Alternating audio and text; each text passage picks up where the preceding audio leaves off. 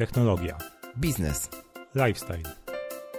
W tym podcaście chcemy podzielić się naszym doświadczeniem i zdradzić Ci, Jak to wszystko razem łączymy.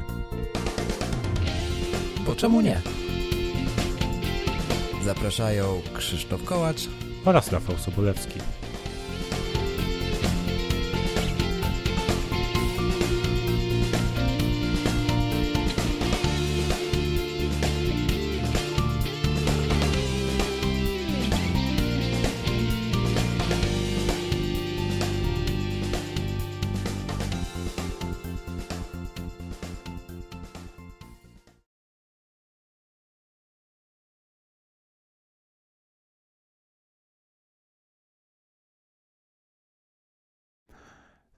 Sto jedenasty odcinek podcastu Bo czemu nie? Mm, Dzisiaj będzie kolejny miejski odcinek. Sponsorem tego, tegoż podcastu jest Muzeum Inżynierii Miejskiej w Krakowie. Pozdrawiamy serdecznie i dziękujemy bardzo, że dzięki właśnie muzeum mamy możliwość nagrywania tak ciekawych odcinków.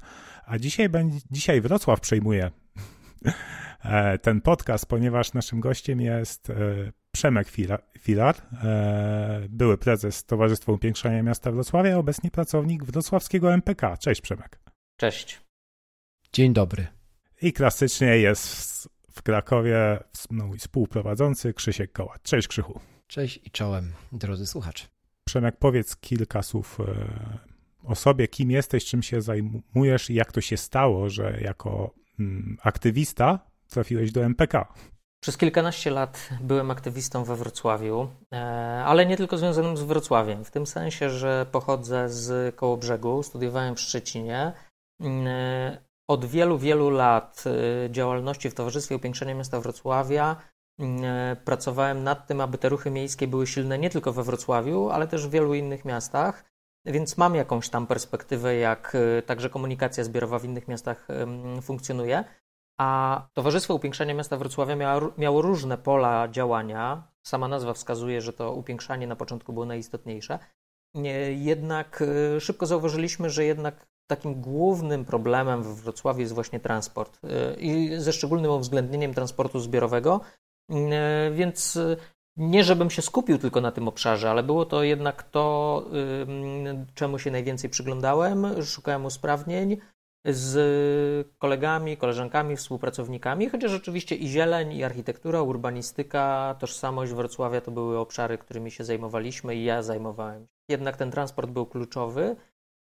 No i w ostatnim czasie, można powiedzieć tak, właściwie to się zbiegło z nową kadencją prezydenta, nowego prezydenta Wrocławia. Mhm. Widać, że e, ta, ta zwrotnica została przełożona i tak jak przez długi czas transport był e, traktowany po macoszemu, tak teraz mm, nastąpiła olbrzymia zmiana na, na lepsze. Mm, No nie jesteśmy w łatwym momencie, ale jednak i mm, zmiany organizacyjne, funkcjonalne i przede wszystkim olbrzymie nakłady finansowe, jakie zostały y, przygotowane, gwarantują to, żeby iść w dobrym kierunku. Więc jak pojawiła się propozycja, żebym y, zgłaszał swoje pomysły e, nie tylko nieoficjalnie, e, co zawsze czyniłem, ale y, żeby zacząć pracować w ten sposób, no doszedłem do wniosku, że wyzwanie jest y, bardzo fajne i, i warto się włączyć do działania w tej ekipie, która no moim zdaniem gwarantuje sukces, że tak pokrótce to wyglądało. A możesz jeszcze właśnie coś jeszcze więcej powiedzieć o tym, co się zmieniło w ostatnim czasie w MPK, że rzeczywiście To to... ja, ja mogę się wtrącić jako obserwator i powiedzieć, że ostatnio we Wrocławiu zmieniło się to, że rozkopali wam pół miasta. Dziękuję za uwagę. E, To, to może zacznę od tego rozkopania połowy miasta. Otóż, O, dziękuję. Proszę. Otóż y, właściwie rozkopano albo zaraz zostanie rozkopana cała moja trasa do wcześniejszej pracy. Myślałem, że Od- powiesz, że całe miasto. E, no, nie całe miasto, y, ale e, najbliższa mnie budowa od miejsca, gdzie teraz siedzę, czyli domu, y, zaczyna się około 200 metrów.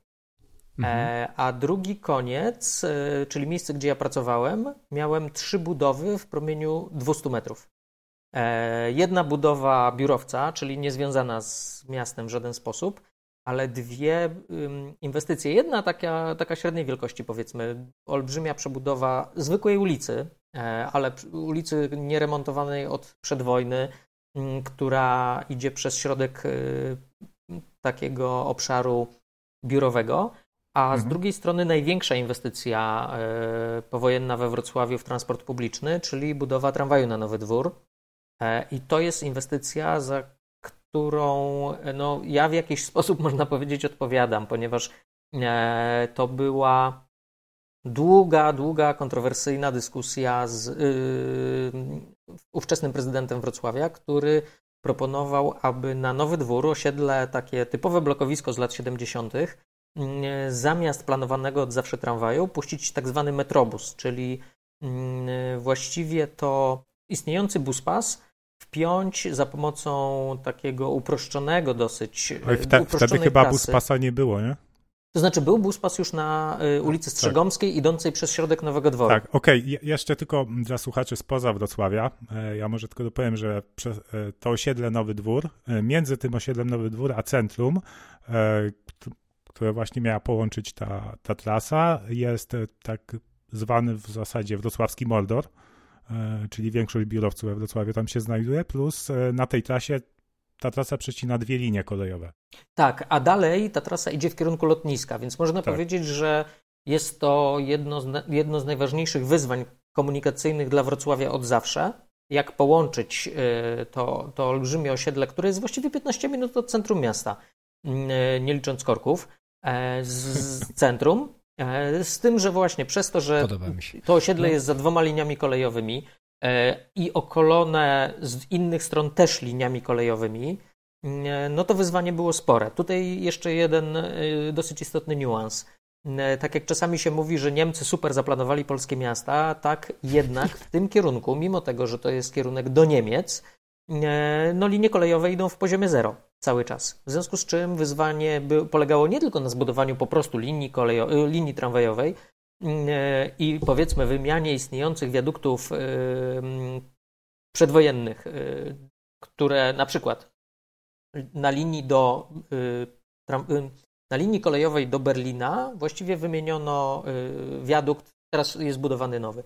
Nie tylko na tym to polegało, ponieważ mm, trzeba przeskoczyć inne problematyczne miejsca i to wszystko wpiąć. Wcześniej, w latach 80., 90. planowano tam oczywiście e, cudowną e, trasę samochodową z dodatkiem tramwaju, która miałaby kosztować w pierwszych planach 370 milionów złotych. Mm, e, więc można się spodziewać, że byłoby to no, około miliarda dzisiaj. Mm, przez to, że planowano na przykład nierealnie trzy wiadukty jeden nad drugim, samochodowe, mm, w środku niczego tak naprawdę, czyli no nie miało to za, za bardzo uzasadnienia ruchowego, transportowego, tylko chodziło o to właśnie, żeby sobie zaplanować taką wspaniałą trasę w kierunku lotniska. Mm, no i oczywiście z takich wspaniałych planów z lat 70., 80. nic nie zostało, ponieważ nie są realne do zrealizowania finansowo. Później planowano, żeby jak najtaniej zbudować linię e, szybkiego autobusu. E, no a my doszliśmy do wniosku, że skoro już dzisiaj na to osiedle jeździ tyle autobusów, że one się nie mieszczą na sygnalizacji świetlnej na tym osiedlu, Mm, to autobusy trzeba zamienić na tramwaje, ponieważ jest to sprawniejsza, mhm. sprawniejszy transport. Mm, no i była bardzo długa dyskusja z ówczesnym prezydentem miasta, który twierdził, że autobusy będą tańsze, a równie dobre jak y, istniejące dzisiaj autobusy, przynajmniej. A, a tramwaje tam nie są zupełnie potrzebne. Okazało się, że nie dość, że eksperci niezależni i, i eksperci z naszej strony e, potwierdzają wszystkie nasze słowa. Ja dlatego mówię o ekspertach z naszej strony, bo y, było, byli eksperci na przykład z Politechniki Wrocławskiej, którzy nam pomagali właśnie. Y, podawali argumenty na naszą rzecz. E, więc po pierwsze, mieliśmy wszelkie ekspertyzy, że jednak racja jest po naszej stronie. No ale po drugie też y, ówczesne władze Wrocławia zrobiły badania socjologiczne i okazało się, że mieszkańcy poparli nasze y, twierdzenia i mieszkańcy tamtych osiedli, i mieszkańcy z innych stron Wrocławia. Bo jednym z argumentów władz było to, że lepiej te pieniądze, które poszłyby na tramwaj, przeznaczyć na budowę inwestycji transportowych w innych osiedlach. No, my twierdziliśmy, że mm, Unia Europejska y, wspiera finansowo przede wszystkim inwestycje w transport szynowy.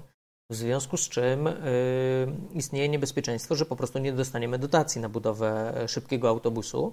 I właściwie żadne miasto inne nie, nie zbudowało takiej trasy, bo trzeba dodać, że w tym samym momencie były dyskusje na temat porównywalnej inwestycji w, tramwaj na Naramowice w Poznaniu, gdzie też ówczesny prezydent Grobelny forsował budowę szybkiego autobusu.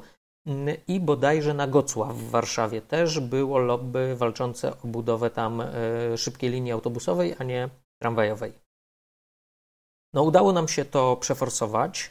E, co ważne, minęło właściwie 5 lat i ta linia już jest w połowie budowy. E, w mhm. centrum mhm. miasta lada moment, w te wakacje, zostanie ukończone wpięcie tej linii w plac Orląt Lwowskich, co dzisiaj rzeczywiście dramatycznie E, wpływa na ruch e, w mieście, ponieważ plac Orląt Lwowskich to jest jeden z trzech placów, które właściwie przenoszą praktycznie cały ruch e, do centrum z zachodu. Mm, a jeżeli ten plac jest 200-300 metrów obok placu Legionów i placu Jana Pawła II, które przenoszą cały pozostały ruch, no to ma to wpływ też na wszelkie objazdy, na problemy z, z sygnalizacją świetlną itd., tak itd. Tak Więc no te dojazdy wyglądały przez jakiś czas e, nie najlepiej, że tak powiem. No i stąd były moje pewne pomysły, jak można by było to usprawnić, bo rzeczywiście był taki moment, kiedy mm, cały ten zachodni Wrocław stanął. Mhm. I okazało się, że, że można to poprawić. E, na tej trasie, którą właśnie miałem z pracy do domu. Powiedziałeś, że, że aktywiści, mm, jako aktywista wcześniej walczyłeś też o to samo i miałeś na przykład wsparcie z, um, od studentów. No i tak sobie, którzy tam forsowali jakby... Nie, no, nie, powiedzmy... nie, nie studentów, tylko wykładowców też. Okej, okay, od tak się składa, że... Mhm. Tak. E, znaczy, kończąc myśl, tak czy owak, oni też, no, nazwijmy rzeczy po imieniu, lobbowali na, na korzyść e, Twojego pomysłu, Waszych pomysłów. I tak się zastanawiam, jeżeli takie rozwiązania e, oczywiste nie, e, w tkance miejskiej występują, no bo większość ludzi, jeżeli żyje gdzieś, no to wie, że jest problem, bo na przykład korkuje się jedna ulica permanentnie, nie? I wszyscy są tego świadomi. Więc zastanawiam się, gdzie jest największa trudność, kiedy na przykład ty, czy, czy kiedy aktywiści podchodzą do tych ludzi e, i, i mówią tak wprost, no, czy nas poprzecie? No, raczej pewnie większość odpowiada, że tak, no bo są świadomi tego problemu, nie? A mimo tego wiele rzeczy się nie wydarza, nie? Nie ma tych usprawnień. Więc zastanawiam się, gdzie jest ten faktyczny bloker, bo raczej zebranie opinii od ludzi, którzy, którzy żyją z tym problemem i w tym problemie, w otoczeniu tego problemu, nie wydaje mi się być trudne. Rozumiem, że trudniejsze jest później przełożenie tych zebranych głosów na faktyczną zmianę. Popraw mnie, jeśli. Ja bym to ciut inaczej ujął. E, w tym sensie, że y, jakby złapałeś clue problemów w tej mhm. drugiej połowie, mówiąc, okay. że przełożenie tego jest y, kluczowe i rzeczywiście tak jest. Problemem jest język de facto.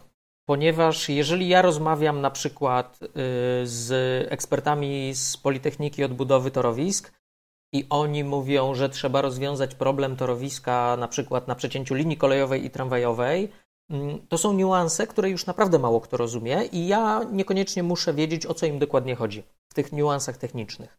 Z drugiej strony, y, jeżeli rozmawiam z kimś od sygnalizacji i on y, używa swojego języka, to też naprawdę ciężko jest to mm, zrozumieć.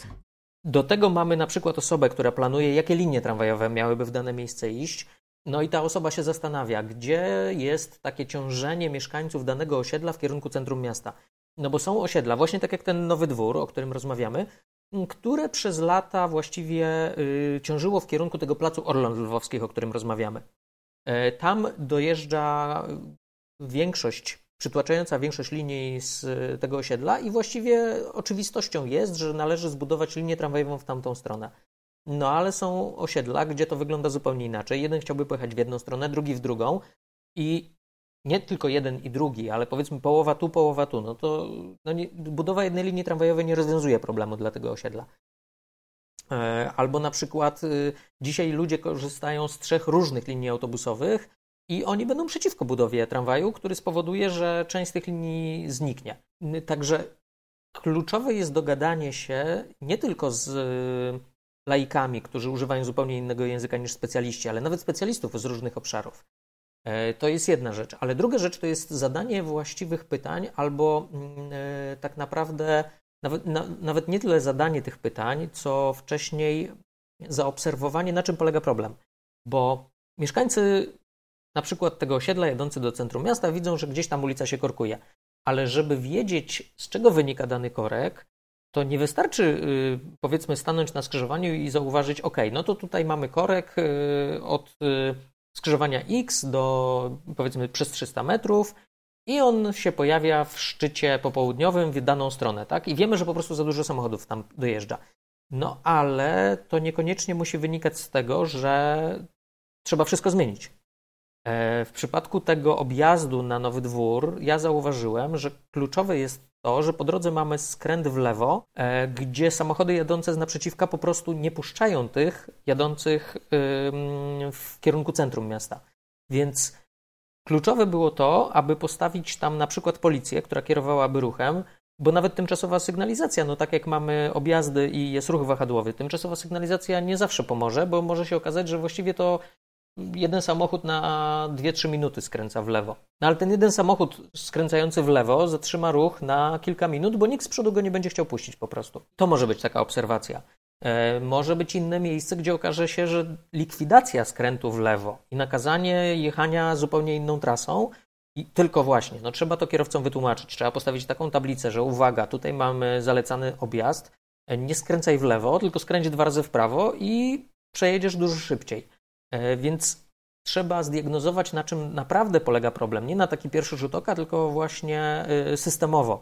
Bo czasami jest tak, że ktoś powie, no dobra, ale zamiast budowy tego mm, tramwaju na Nowy Dwór, no tam ludzie mają stację kolejową i dojadą w parę minut do centrum miasta. No tylko, że pociąg jeździ raz na pół godziny, na godzinę, na ten pociąg trzeba chwilę iść i jeżeli ten jeden pociąg nam ucieknie i nawet kolejny jest za 20 minut, to w 20 minut każdy pomyśli, że dojedzie samochodem. Nie, nie pomyśli o tym, że będą korki, e, tylko o tym, że zaraz za te 20 minut będzie w miejscu pracy mm, przy biurku. A z pociągu w centrum, z, na dworcu głównym, trzeba jeszcze się przesiąść na kolejny tramwaj, autobus, e, czy wypożyczyć rower miejski. Więc odsuwa się ten moment e, przyjścia do pracy, zasiądnięcia za, za biurkiem. Także tych rzeczy, różnych czynników, które na to wszystko wpływają, jest mnóstwo. Powiedz mi, Przemek, w takim razie, jak. Um, ja pamiętam, we Wrocławiu zawsze był, był taki problem, że podziału odpowiedzialności, kompetencji, że nie wiem, y, między MPK i ZDIUM bodajże, tak? Czyli Zarządem Dróg i Utrzymania Miasta, że tak naprawdę MPK nie miało wpływu e, na torowiska, na przystanki, na ustawienia sygnalizacji świetnej. Z tego co wiem, to ty, twoim głównym zadaniem obecnie w MPK jest właśnie dawanie sugestii, jak można, można usprawić e, też między innymi sygnalizację świetną. Jak ten teraz podział obowiązków wygląda? Coś się, coś się tutaj w tej kwestii zmieniło w ostatnim roku? Powiem to na przykładzie PKP, żeby każdy to zrozumiał, bo tak naprawdę kolejami jeździ każdy od czasu do czasu, a, a w każdym mieście ta, ten transport jest zorganizowany zupełnie inaczej. E, bo, bo z dzieciństwa większość nas pamięta, że było sobie coś takiego jak MPK i właściwie ono, albo podobna spółka, e, i ona właściwie robiła wszystko od A do Z. E, każdy traktuje transport w mieście jako coś, co należy do urzędu miasta i nie zdają sobie sprawy, że na przykład jest zajezdnia, która na, w niektórych miastach, która de facto jest jakby takim MPK, albo że jest to po prostu spółka, E, która normalnie zatrudnia sobie ludzi, nie urzędników, tylko swoich własnych pracowników na przykład i odpowiada mm, przed właścicielem. A to, że właścicielem tutaj jest y, miasto, to zupełnie inna sytuacja. Równie dobrze można by było powiedzieć, że powiedzmy jakiś tam producent samochodów należy do funduszu inwestycyjnego lub emerytalnego i też odpowiada tylko przed jednym właścicielem. Tak jak y, y, MPK jest w posiadaniu Urzędu Miasta. Y, w przypadku PKP mamy taką sytuację, że mamy linie kolejowe, PKP linie kolejowe, które odpowiadają za tory. Mamy kilku przewoźników, czyli y, mamy Intercity, PKP Cargo y, i tak dalej, tak dalej. Na przykład też są takie regionalne koleje, jak koleje dolnośląskie właśnie, czy, czy szybkie kolej w Trójmieście. No i mamy spółki typu PKP Energetyka i, i wiele, wiele innych.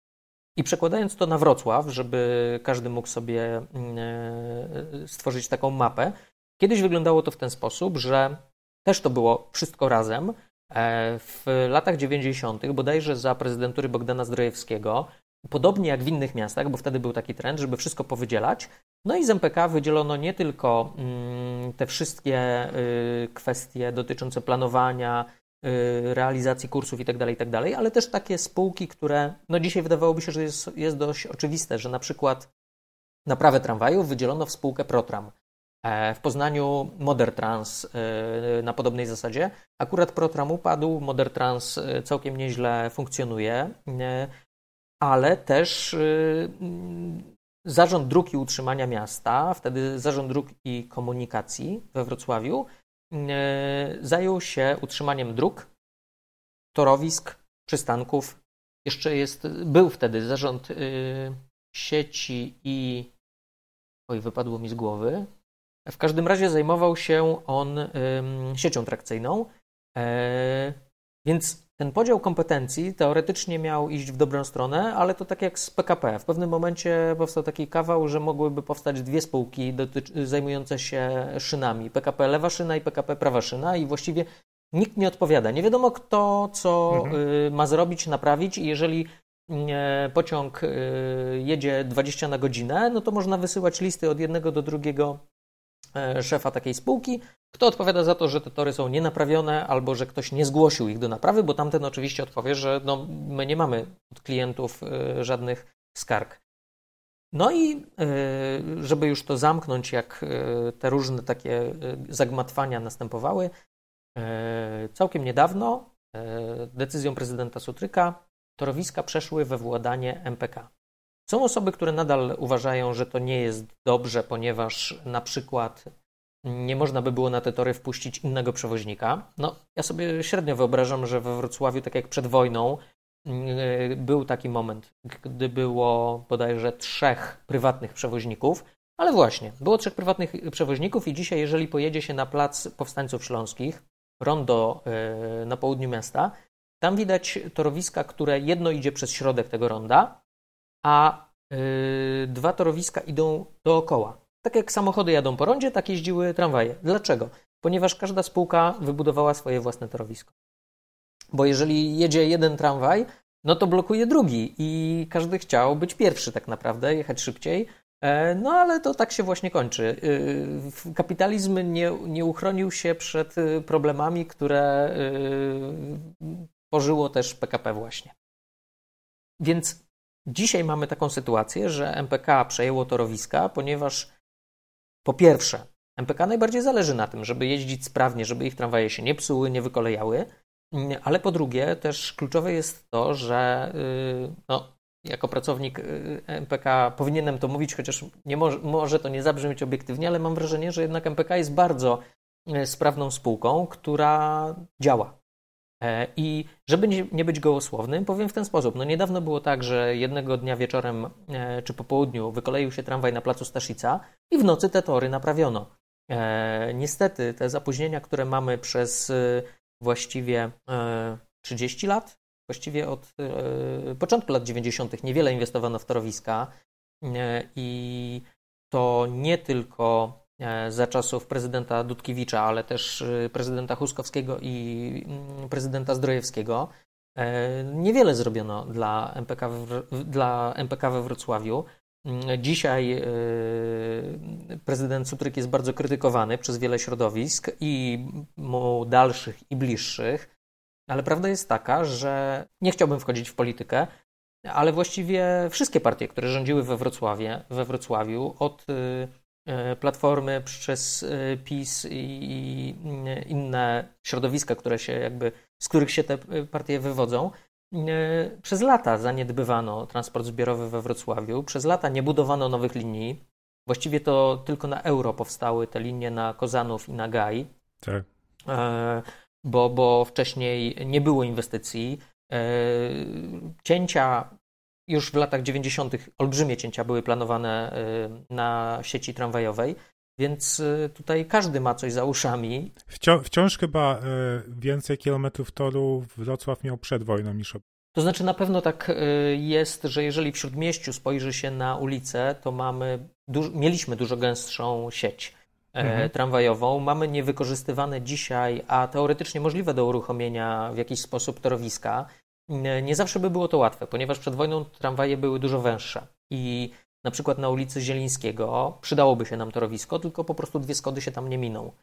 E, I, i trzeba by było tak czy siak jedno, jeden z tych torów odsunąć po prostu od drugiego. E, no ale jednak dzisiaj jest tak, że mamy 80 milionów rocznie obiecane na torowiska. Ja specjalnie mówię obiecane, a nie wypłacone. E, nie dlatego, żeby to były pieniądze tylko obiecane, ale przeciwnie.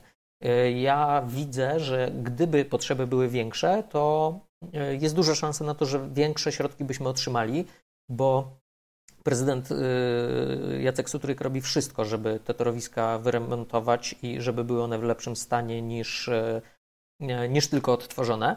No, sęk w tym, że my nie możemy dzisiaj e, zamknąć trzech głównych skrzyżowań w mieście, bo zamknęliśmy już dwa. I e, w związku z tym te objazdy są bardzo uciążliwe dla wszystkich mieszkańców. Mm, są uciążliwe dla MPK, bo często jest tak, że jeżeli na przykład tramwaje jadąc daną linią muszą przejechać dwa, trzy dodatkowe przystanki, bo ta trasa jest dłuższa, to jadą no te powiedzmy 10 minut dłużej. Jeżeli jedą o 10 minut dłużej, to motorniczy traci 10 minut, które mógłby mieć na pętli przerwy. A to oznacza, że trzeba wypuścić dodatkowy tramwaj. Dodatkowy tramwaj, no nie zbudujemy go w pół roku. Więc yy, tworzy nam się taka sytuacja, kiedy te tramwaje nie wystarczają. Tak? Yy, musimy mieć jakiś tam zapas. Na, dla porównania, na przykład w miastach słowackich czy czeskich zdarza się, że tak naprawdę codziennie jeździ sobie 50, 60, 70% pojazdów, które są y, do użycia w teorii, a reszta jest, y, nie wiem, y, w remoncie, w przeglądzie, można je odmalować, posprzątać i tak dalej, i tak dalej.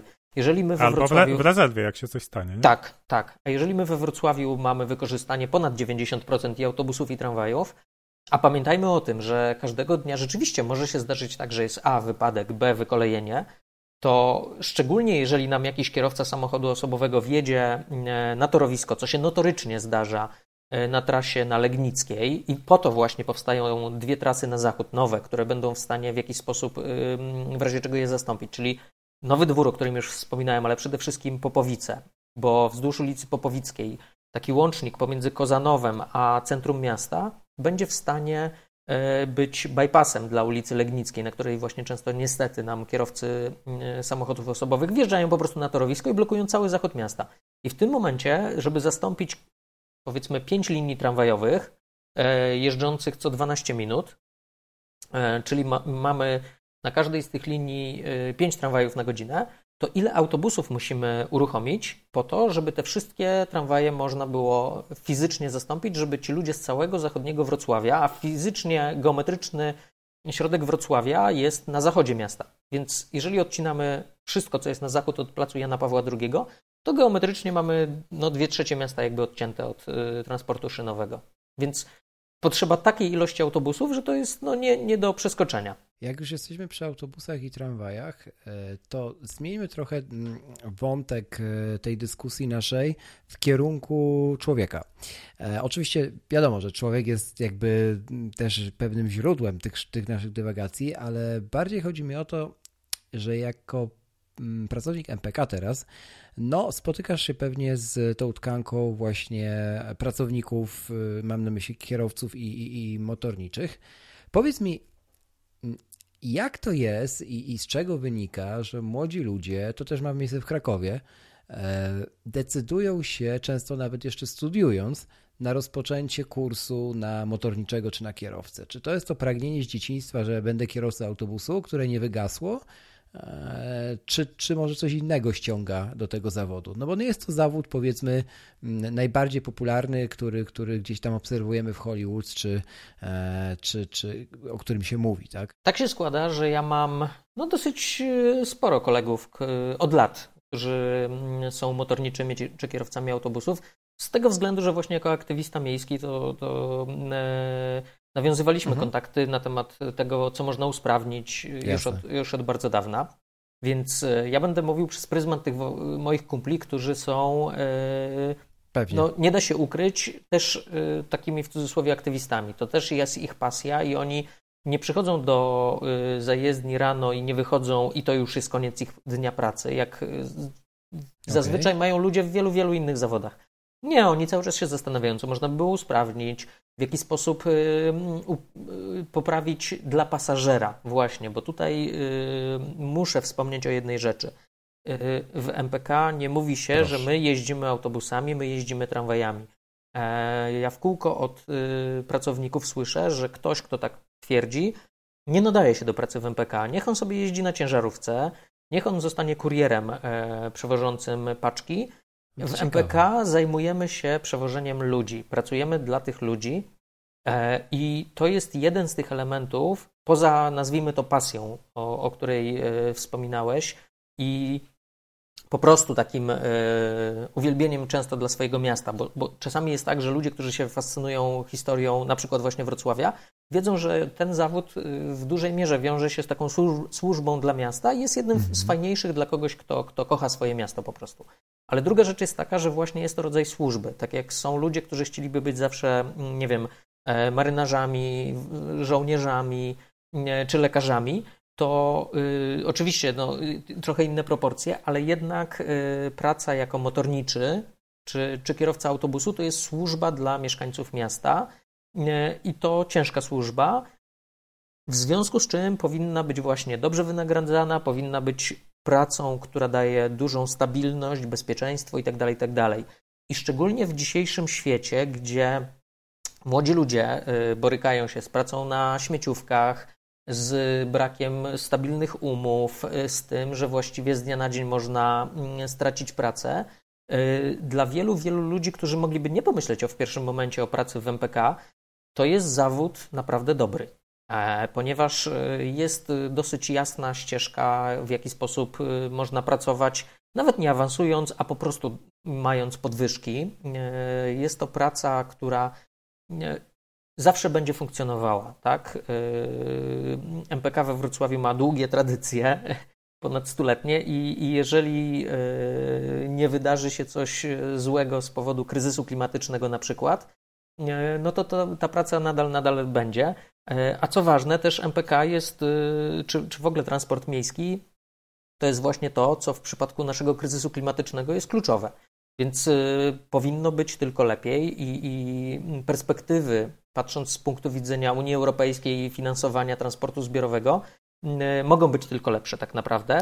Po... Nawet jeżeli mamy takie, takie sytuacje jak teraz, kiedy mm, są, zbliża się kryzys gospodarczy i z jednej strony niektóre miasta chcą ograniczyć liczbę kursów i mamy strajki w Elblągu czy w, czy w Łodzi, to we Wrocławiu, y, co jest istotne, związki zawodowe, zdarzyło mi się być na spotkaniach ze związkami mhm. zawodowymi e, i z mojej perspektywy są bardzo zadowolone z tego, że następuje rozwój, że na przykład e, zostałem wyznaczony do tego, aby rozmawiać z kierowcami, słuchać ich wskazań, poszukiwać rozwiązań ich problemów, E, takich czy innych właśnie z organizacją ruchu. Także wydaje mi się, że też widzą, tak, że to jest słu- praca rozwojowa. Tak, żeby służyć innym. To, to jasne. Powiedziałeś, że to jest służba dla, dla pasażera przede wszystkim, tak? To kim jest ten współczesny pasażer według ciebie teraz? Ja bym nawet zwęził tą nazwę współczesny Proszę. pasażer do, do sytuacji dziś. Ponieważ y, różnie to jest trochę w różnych miastach, ale we Wrocławiu jesteśmy w takim momencie, kiedy no nie wspomniałem o tym e, chwilę temu. E, jak, jak pytałeś, teraz. co się zmieniło, że, e, że mhm. przyszedłem do MPK, że się zdecydowałem. Otóż w momencie, jak przechodziłem do MPK, sobie zrobiłem taki, taką, taki rachunek sumienia i znalazłem pismo, które podpisałem lat temu 10, że bardzo bym prosił radnych Rady Miasta Wrocławia, aby zwiększyć środki na torowiska, bo milion dwieście tysięcy to jest zdecydowanie za mało. Więc tylko nie, spójrzcie... tylko nie mów teraz, że miałeś wtedy 9 lat. Proszę. Nie, nie, nie, nie, nie. Sporo więcej.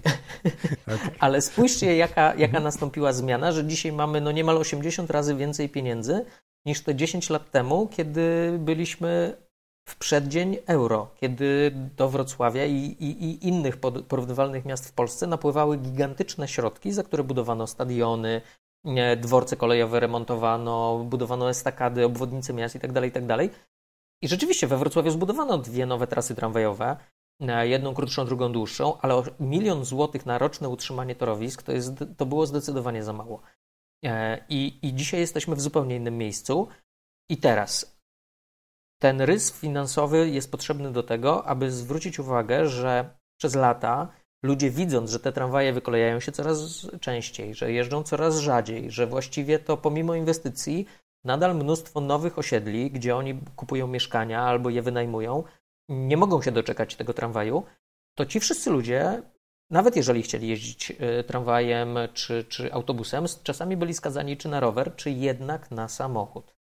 E, I wielu ludzi wyprowadzało się z miasta, bo widzieli, że nie ma różnicy, czy oni mieszkają w śródmieściu, czy mieszkają poza miastem. Tak czy siak trzeba dojeżdżać samochodem, mm, mieć miejsce parkingowe i jeszcze będzie to zajmowało 45 minut godzinę, bez względu tak naprawdę skąd dokąd się będzie jeździło, mhm. ponieważ zbudowano nam wspaniałe wylotówki, a ruch w centrum miasta utykał. Dzisiaj jesteśmy w takiej sytuacji, że przed czym ostrzegaliśmy, e, te miasta i tak się zadławiły od tego ruchu, który był wzbudzony. Bo to nie jest tak, że ktoś, kto rezygnuje z jeżdżenia e, tramwajem i, wyprowadza, i wyprowadza się za miasto, to są takie dwa, dwa główne czynniki, on będzie jeździł jednym samochodem. Nie. Po pierwsze, on czasami wcześniej chodził na piechotę, e, czasami jeździł tramwajem, a teraz e, albo dowoził, podwoził swoją żonę czy żona męża samochodem do pracy, ale jeżeli człowiek się wyprowadza za miasto, to wszyscy w rodzinie muszą mieć samochody, bo w momencie, kiedy mamy nawet 18-letnie dziecko, to już ono do ogólniaka też chce mieć samochód, bo nie będzie czekało mhm. na to, aż rodzice wspaniałomyślnie je odbiorą. I to nie jest tak, że jedna rodzina, jedno gospodarstwo domowe e, w tym momencie ma ten jeden samochód tak jak kiedyś, no bo nie oszukujmy się, zazwyczaj to gospodarstwo domowe miało jeden samochód. Dzisiaj ono ma 3, 4 lub więcej samochodów. Bo czasami takie gospodarstwo domowe to jest na przykład e, mieszkanie studenckie, wynajmowane w śródmieściu. I teraz no tak. w takim mieszkaniu mieszka powiedzmy 5 osób. Mają duże mieszkanie w kamienicy. I tak jak kiedyś wystarczył jeden samochód dla rodziny i spokojnie mm, e, ten samochód mieli albo nawet nie mieli, funkcjonowali bez niego, tak dzisiaj pięć, pięć samochodów na jedno mieszkanie nie da się zmieścić zaparkowanych na jednej ulicy. Więc mamy. Centrum. Tak. To, Więc to, mamy to rozjechane podwórka, trawniki itd., tak itd. Tak jakość życia spada.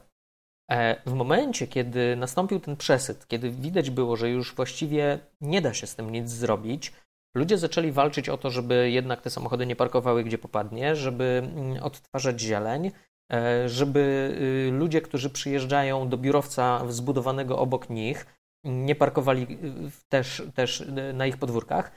Mm, okazało się, że coraz więcej osób zaczyna zauważać, że jednak czasami ta poprawa, ta poprawa transportu zbiorowego ma ręce i nogi i jednak opłaca się.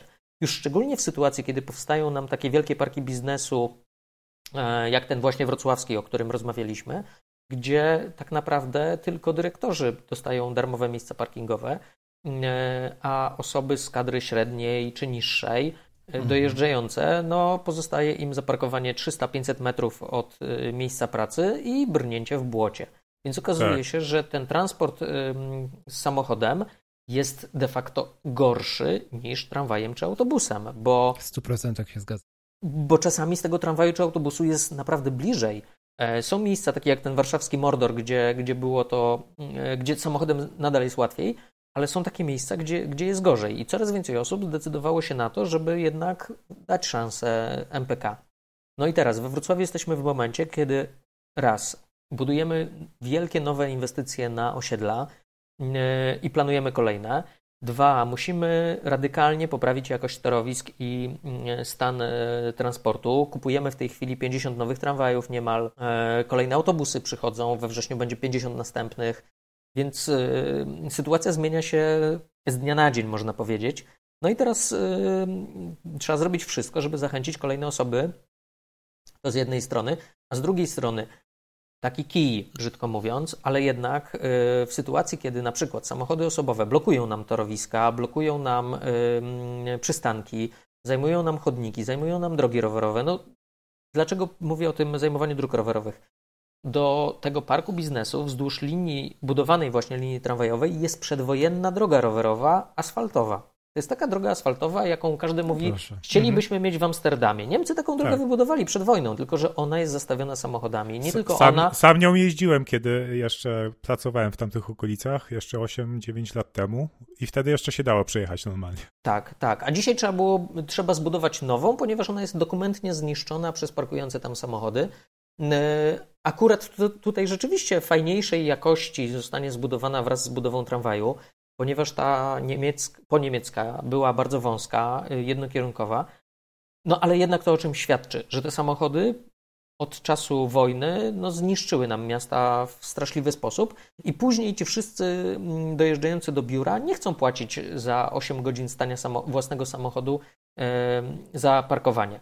I mamy teraz e, z punktu widzenia mm, miasta i biznesu krótkie pytanie, no, czy bardziej nam się opłaca przeznaczyć miejsca, e, przestrzeń w rejonie e, tych, tych e, biurowców pod kolejne inwestycje w miejsca pracy, żeby ci ludzie mieli łatwy dojazd tym tramwajem, który im właśnie budujemy, czy mamy im oddać za darmo miejsce pod parkowanie, które, no i tutaj jeszcze taki największy paradoks, którym chciałbym zamknąć ten wątek, Mhm. e, miejsce parkingowe dla samochodu jest większe niż przestrzeń w biurowcu dla jednego pracownika. I to nie jest tak, że w open space'ach ludzie mają za mało miejsca, bo jakoś generalnie funkcjonujemy i, e, No tak, i w tych biurach nie jest źle. Ale że samochód potrzebuje więcej miejsca niż człowiek, no to jest naprawdę kuriozum. I jeszcze nikt nie chce za to zapłacić. To jak w takim razie e, promować i edukować mieszkańców właśnie, że ograniczenia dla używania prywatnego auta są konieczne też, żeby, żeby poprawić funkcjonowanie komunikacji tak ogólnie. A w tamtym roku był, e, była akcja we Wrocławiu, chyba Wrocław jako pierwszy zaczął tak aktywnie tłumaczyć, czemu, mm, czemu buspasy e, są konieczne, tak? Była akcja hashtag czas na buspas, e, gdzie były filmy, gdzie te buspasy na Grabiszyńskiej, Krakowskiej i na Podwalu e, było przeliczone, ile, ile tysięcy pasażerów dziennie podróżuje komunikacją miejską i, i, i czemu właśnie, właśnie trze- trzeba to wprowadzać. Znaczy, ja bym tutaj y, powiedział, że paradoksalnie wcale nie trzeba jakiejś wielkiej akcji y, edukującej całe społeczeństwo. Dlaczego? Ponieważ mamy mnóstwo różnych badań, które pokazuje, że ludzie są za komunikacją, ym, nie tylko tak ogólnie, że chcieliby, żeby komunikacja była lepsza, bo e, nią jeżdżą na przykład od czasu do czasu, bo we współpracy z prezydentem Dudkiewiczem przygotowywaliśmy strategię Wrocław 2030 jako Towarzystwo Upiększania Miasta Wrocławia. Jednym z kluczowych elementów tej całej strategii była diagnoza e, przygotowywana w formie e, badań socjologicznych, gdzie bardzo dużą grupę mieszkańców, ja teraz nie pamiętam kon kon konkretnych liczb, ale naprawdę było to robione badanie na dużej próbie, zadaliśmy e, powiedzmy 20-30 grup pytań. Jednym z tych pytań e, chcieliśmy mm, zbadać, e, nazwijmy to takie prospołeczne zachowania konkretnych osób. Czyli zapytaliśmy na przykład, e, czy uważasz, że e, nie wiem, e, należy ograniczyć hałas ze swojego mieszkania, tak? Czy, czy, czyli czy ważniejsze jest to, żebyśmy mieli wszyscy w budynku spokój, czy każdy ma prawo do tego, żeby sobie organizować imprezy w swoim własnym mieszkaniu? E, To jest takie dosyć ym, oczywiste pytanie i większość osób odpowie oczywiście, że, że woli mieć spokój, jak wróci do domu, e, a nie y, imprezę studencką za ścianą. Ale też y, y, akurat y, ja zaproponowałem dwa pytania, e, takie bardziej perspektywiczne, nazwijmy to, takie wykraczające poza obecną politykę e, miasta w tamtym momencie. Jedno takie, e, mamy w teorii kilka różnych modeli mm, polityki mieszkaniowej. I teraz, jakie y, rodzaje polityki mieszkaniowej powinny wspierać władze miasta? E, Czyli spółdzielczość, y, deweloperskie inwestycje, inwestycje w budowę własnego domu, y, czy, czy y, inne rozwiązania typu TBS i tak dalej, i tak dalej. Mm, To było jedno pytanie. I tutaj właśnie ciekawe było to, że rzeczywiście, pomimo tego, że powszechnie się uważa, że ludzie chcą sobie kupić mieszkanie u dewelopera, to odpowiedzi były nie do końca z tym spójne. Ja teraz nie pamiętam dokładnie, jakie to były odpowiedzi, to trzeba by było wrócić do tej diagnozy i to nie jest temat y, naszej rozmowy. No ale drugie pytanie y, zadałem takie podchwytliwe.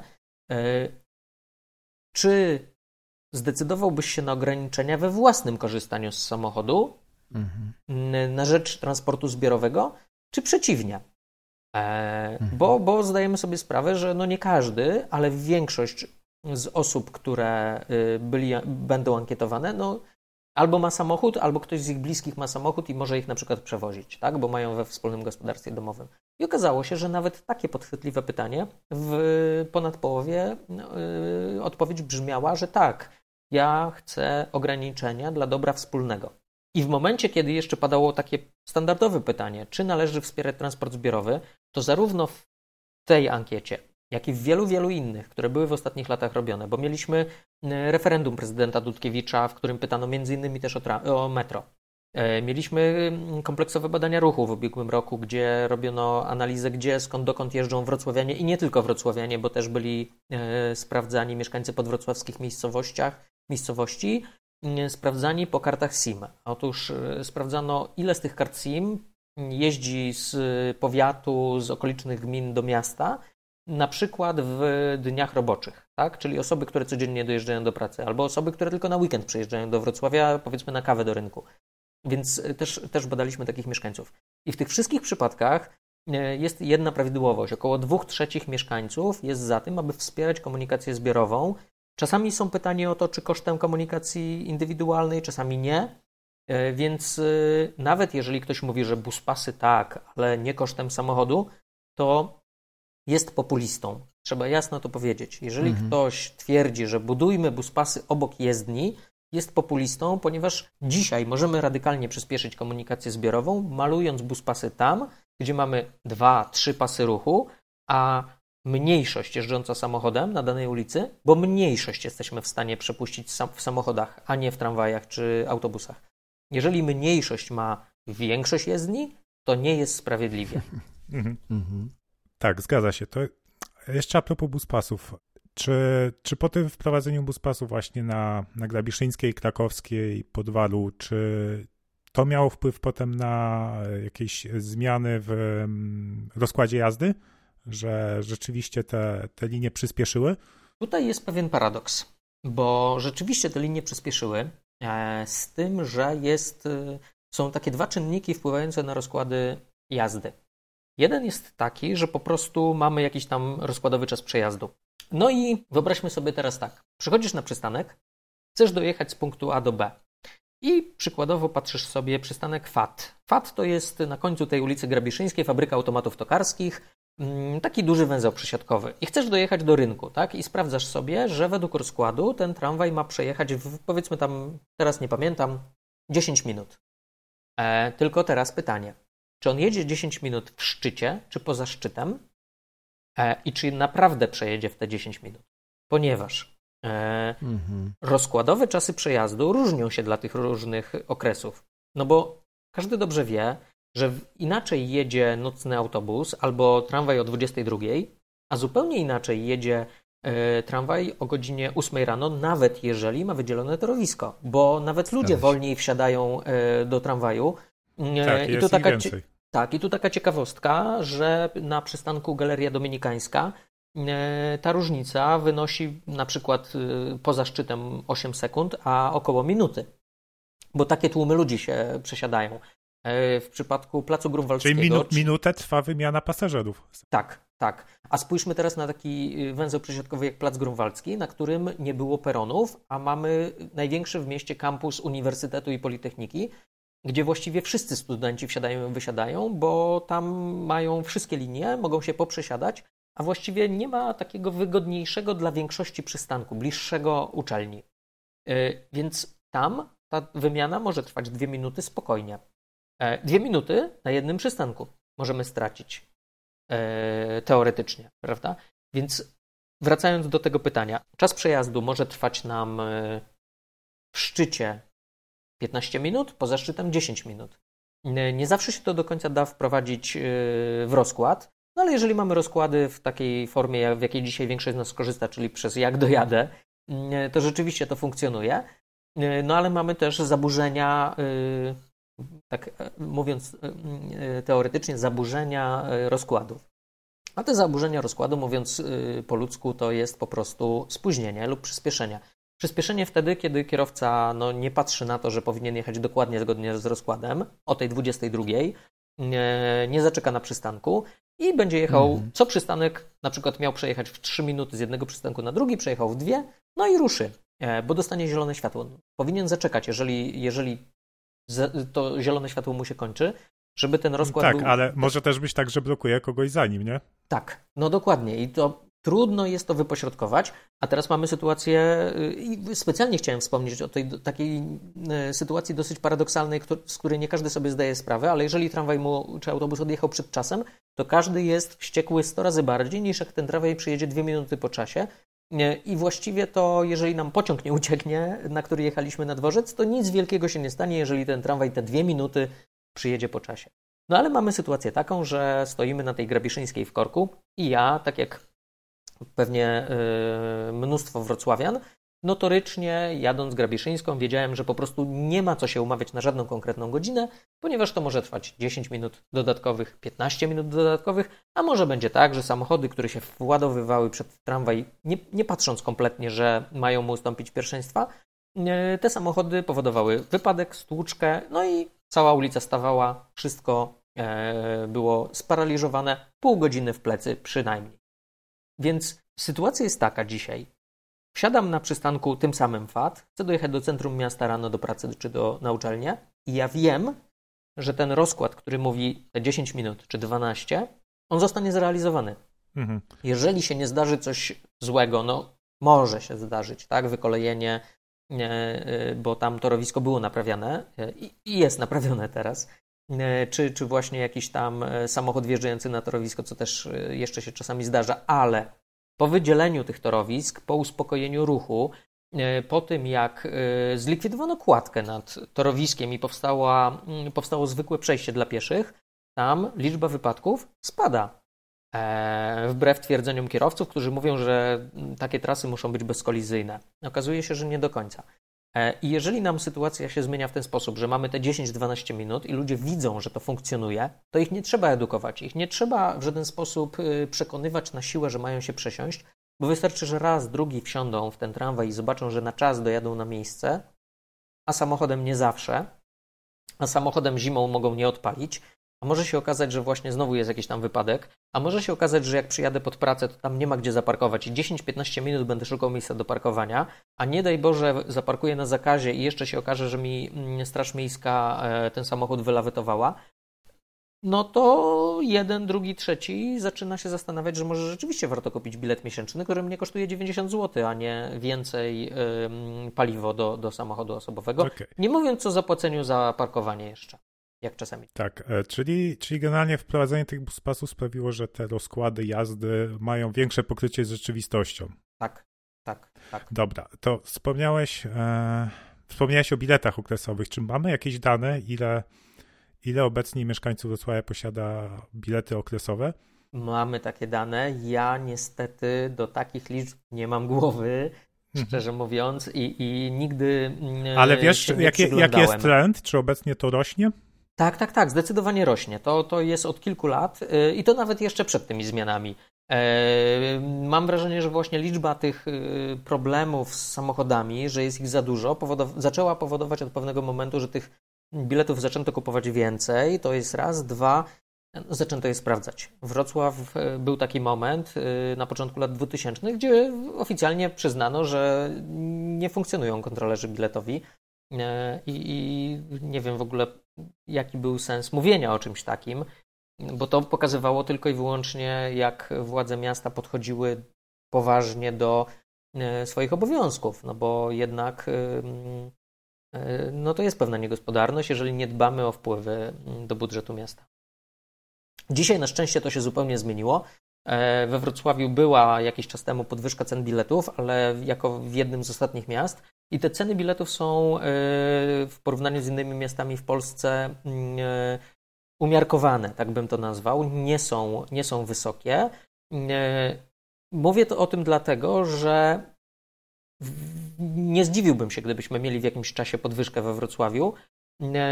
Nie Jak mam pojęcia. remontujecie szyny, to na pewno będziecie mieli. No to. Dlaczego, właśnie, dlaczego ja o tym tak, y, tak wspominam? Ponieważ y, chciałem nawiązać do takiego badania, które kiedyś mnie zszokowało, a dzisiaj właśnie y, wydaje mi się oczywistością. Otóż kiedyś czytałem taki skrypt Politechniki Krakowskiej na temat badań y, cen biletów. I zbadano w różnych krajach, y, jaki, jakie podejście do tego mają mieszkańcy, pasażerowie. W Niemczech pasażerowie podwyżkę cen biletów przyjęli entuzjastycznie. Oni po prostu skojarzyli, że jeżeli podwyższają im ceny biletów, to znaczy, że będą Będzie inwestować.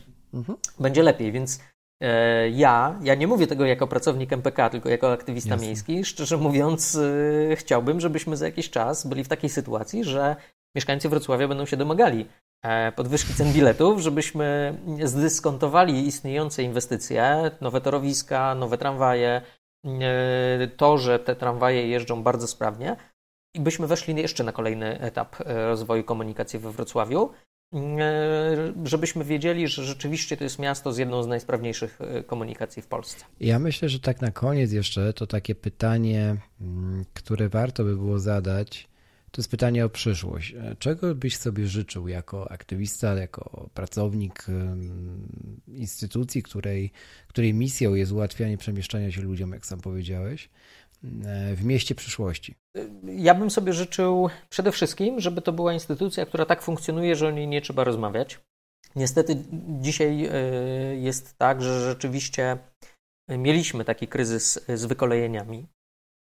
Ja z rozmysłem mówię w czasie przeszłym, ponieważ w ubiegłym roku tych wykolejeń było około 100. E, W tym roku, po tym jak MPK przejęło torowiska, po tym jak pracownicy MPK, motorni, motorniczowie e, zobowiązali się do pewnej dyscypliny, w tym, żeby jeździć bardzo powoli tam, gdzie trzeba jeździć powoli, a jeździć szybciej tam, gdzie można jeździć szybciej. E, Zaczęto dostosowywać te rozkłady do całej, e, do wymagań tej infrastruktury, do tego, że właśnie czasami trzeba zwolnić. Teraz e, coraz lepiej współpracujemy. No właśnie, nie porozmawialiśmy o Komisji Sygnalizacji, Komisji mm, y, Bezpieczeństwa Ruchu Będzie to Drogowego. czas. Tak. E, To są takie Przy komisje, następnej okazji. w których ja właśnie rozmawiam z Wydziałem Inżynierii Miejskiej, z Zarządem Dróg i Utrzymania Miasta, z Centralą Ruchu, e, z, y, są osoby od nas w MPK z działu planowania, które planują właśnie pewne, pewne mm, trasy i tak dalej, i tak. W każdym razie generalnie nasza praca polega na tym, żeby mm, robić takie wewnętrzne konsultacje społeczne, można powiedzieć, w jaki sposób najlepiej y, ten transport y, mm, zaplanować i realizować. I ewidentnie z tygodnia na tydzień ta cała sytuacja się polepsza, coraz lepiej się dogadujemy. E, Zaczynamy rozumieć, bo nie każdy do tej pory może myślał z punktu widzenia całego miasta. I ja tu nie mówię o innych, tylko mówię o sobie. Czasami jest tak, że ja też muszę się zastanowić dwa razy, kiedy powiem, a wydzielmy torowisko za wszelką cenę. Zamknijmy jakąś d- ulicę dla samochodów, bo, bo za wszelką cenę te tramwaje mają przejechać. Nie zawsze jest tak, że to jest najlepsze rozwiązanie, bo te samochody, jeżeli yy, nie mówię o zapewnieniu alternatywy, ale jeżeli te samochody po prostu skierują się w inną ulicę, to mogą zakorkować inną ulicę, którą jeżdżą autobusy. I, I są takie sytuacje, kiedy trzeba się trzy razy zastanowić, czy bezwzględny priorytet, czy dla samochodu, czy dla tramwaju jest najlepszym rozwiązaniem, a czasami trzeba zrobić tak, żeby y, kierowcy za pomocą marchewki przesiedli się do tramwaju, bo po prostu zobaczą. I, i tu wrócę do, do początku. E, jedną z moich y, takich y, ciut większych y, propozycji, które kiedyś zrealizowano, był buspas na ulicy Robotniczej. To była taka poniemiecka ulica właśnie do tego centrum, e, tego parku biznesu, która miała 12 metrów szerokości. Samochody jeździły dwoma pasami, ponieważ e, na poboczach parkowały taksówki bagażowe. Te taksówki bagażowe mogły sobie parkować gdziekolwiek, a nie w centrum miasta. Wystarczyło znaleźć im lepsze miejsce, wymalować buspas. No, na kostce on się zmazuje, ale jednak funkcjonuje. I dzisiaj, e, pomimo tych wielkich inwestycji i korków na objazdach, szybciej jest przyjechać komunikacją zbiorową i takie łatwe, proste mm, rozwiązania za pomocą kubła farby, no czasami uda się wprowadzić w pół roku. Czasami trzeba 5 lat walczyć o budowę tramwaju na nowy dwór, ale dzisiaj to budujemy i no mam wrażenie, że będziemy w stanie zrealizować te wszystkie plany mobilności, e, uchwały o, o polityce mobilności we Wrocławiu w taki sposób, aby ludzie we Wrocławiu jeździli zdecydowanie częściej komunikacją zbiorową i wybierali ją nawet hmm. częściej niż rower, bo to też jest e, coraz częściej używany środek transportu we Wrocławiu. Tak, no tutaj też e, oprócz tego, że są te nowe inwestycje i te, te nakłady, wspomniałeś o tych 80 milionach na, na tory, tak? E, tak. No to to jest jakby ciężkie zadanie jest przed wami, bo musicie nadrobić wiele lat zaniedbań, więc tego się nie da w rok, rok zrobić, tak? Te wykolejenia ciągle jeszcze będą mimo wszystko, nie?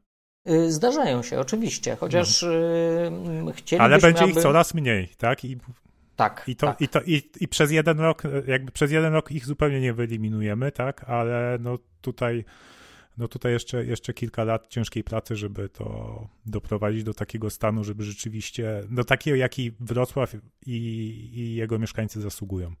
Zdecydowanie, chociaż też y, ja nie wspominałem o kolegach, którzy zajmują się tymi, tymi torowiskami ale jest to ekipa, którą gdy poznałem, to, to zrobili na mnie wrażenie osób, które rzeczywiście jak tacy komandosi są w stanie w jeden wieczór wyremontować jakieś newralgiczne miejsce. No a z drugiej strony też widać, że no wystarczyło te pół roku, rok, kiedy torowisko przejęło MPK, żebyśmy przygotowali gigantyczny harmonogram.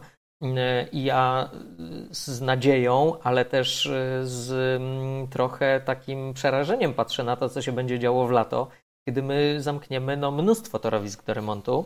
E, przerażenie, no może to, to złe słowa w ustach pracownika MPK, ale e, no jest to moment taki, że rzeczywiście w wielu relacjach trzeba będzie wybrać e, autobus zastępczy albo rower, ale trzeba zacisnąć zęby i zrobić wszystko, żebyśmy jak najszybciej wrócili na te torowiska równiutkie i po których tramwaj będzie po prostu płynął. No to te, tego i sobie wszystkim i innym miastom też życzmy. No dobra, to był 111 odcinek podcastu, bo czemu nie? Sponsorem e, tego odcinka było Muzeum Inżynierii Miejskiej w Krakowie. Naszym gościem był Przemysław Filel z MPK Wrocław. E, no i był też z nami Krzysiek Kołacz e, z Krakowa. Tak więc to tyle na dzisiaj. Dziękuję bardzo. Do usłyszenia. I działajcie. Po czym?